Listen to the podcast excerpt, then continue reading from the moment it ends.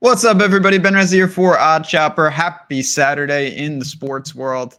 No, college football bowl season hasn't begun, but college basketball now gets to take center stage. Of course, NFL tomorrow. It is December 9th.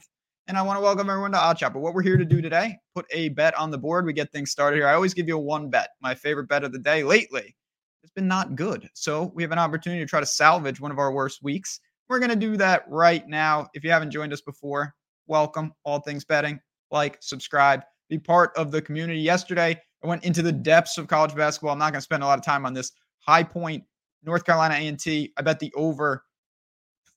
I needed five overtimes to potentially get there. Just not not the pace we wanted. They shot a good clip, uh, but just not a good read. So again, the beautiful thing we got about 150 basketball games to choose from right now. I'm not gonna spend any more time on it. Let's get into these games. Four o'clock Eastern. Arkansas, Oklahoma.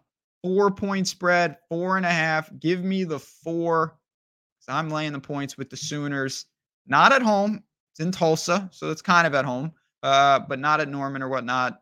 Let's talk about these teams. This is a cool game, really cool game.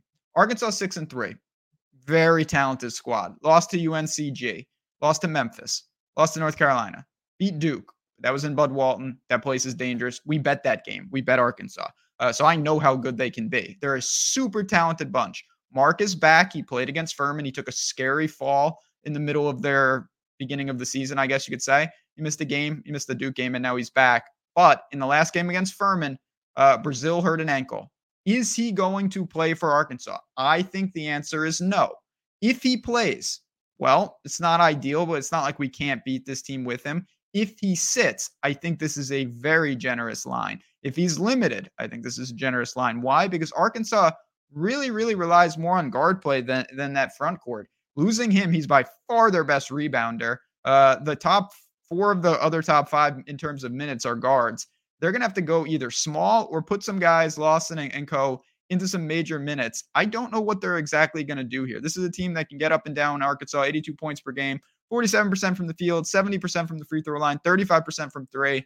Nothing really stands out. We know they can play. Again, it's not a, it's not a lack of talent. It's just what exactly are they going to do against an Oklahoma team that's better than people thought, me included, 8 0. Uh, they just crushed Providence by 21 points. They beat USC, uh, 85 and a half points per game, 50% from the field, 80% from the free throw line, 35% from three. They're not known for that. Obviously, their coach was the architect some of the best mid-major programs. Loyola guy knows what he's doing. Uh, deep team. Nobody plays more than 30 minutes per game. Some of that's blowout right now, but still, uh, super heavy in the transfer market. Guys from Pitt, Utah, just all sorts of places. Uh, Siena, they've got guys. They've coalesced. They made a couple couple of players from a squad last year that wasn't overly dynamic have taken big jumps. This Oklahoma team is very difficult to prep for because to me, talent wise, it's not the most insane thing you've ever seen stylistically. And I don't know what the weakness is. They've got depth. They rebound well. They shoot well from the free throw line. They're efficient inside. They're not the best three point shooting team, but they don't really need to rely on it. Uh, they kind of just break you down. They have a smart coach. I like this squad, and it's not. It's always a stylistic and interesting wrinkle when you take like extreme talent like Arkansas has against what I think is a, a very efficient team in Oklahoma. I expect a good game here. Again, they're not at home, but they certainly can have the crowd advantage. And I think they're going to play very, very well today. If Brazile doesn't play, that's even more of a bonus. And I more I looked at this game, I've got a couple other on the radar, and I'll talk about that in a second.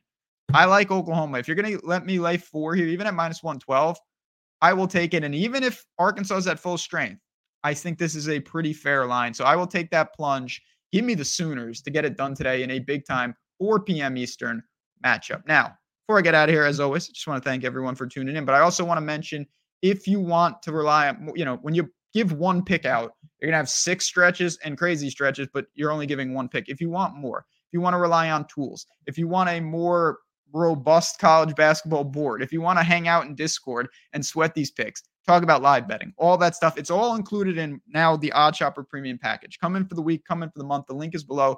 Use my last name. You get a little 20% off action. Promo code Raza. Uh, and there you have it, friends. Again, because there's a lot of games to be bet today. Tossed around a couple others that I'm definitely going to be on, but my favorite bet is Oklahoma. Just want to say thanks again. Enjoy your Saturday, no matter what you're betting, whether you're tailing, fading, passing, whatever it may be. Let's see if we can put a winner on the board, and we'll come back for NFL Sunday, no matter what. For me, for Oklahoma, and for all of us here at OddsShopper, have a great day. Enjoy. Talk to you guys tomorrow.